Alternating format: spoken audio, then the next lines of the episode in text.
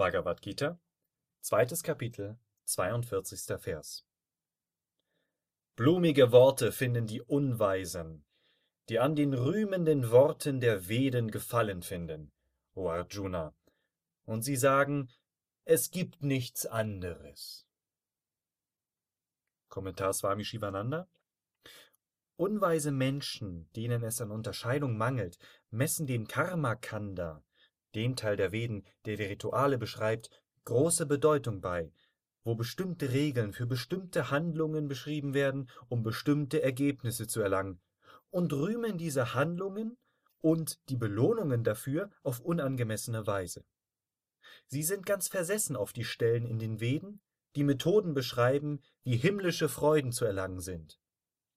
Sie sagen, es gäbe nichts Höheres als die Sinnesfreuden in Svarga, Himmel, die man erlangen kann, wenn man die im Karma-Kanda der Veden beschriebenen Riten ausführt. Es gibt zwei Hauptteile in den Veden.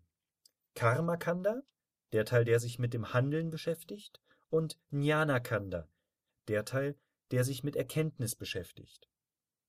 Das Karma-Kanda umfasst die Brahmanas und die Samhitas.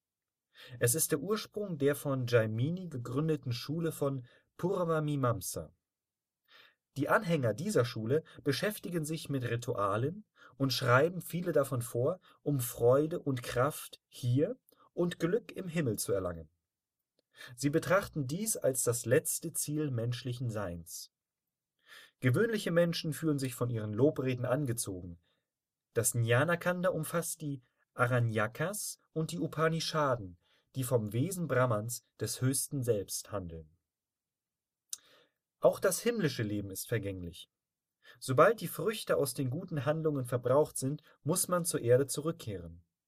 Befreiung, Moksha, kann nur durch Selbsterkenntnis erlangt werden, nicht aber durch Ausführung von tausend und einem Opfer. Sri Krishna misst der Lehre der Mimamsakas einen vergleichsweise geringen Stellenwert bei.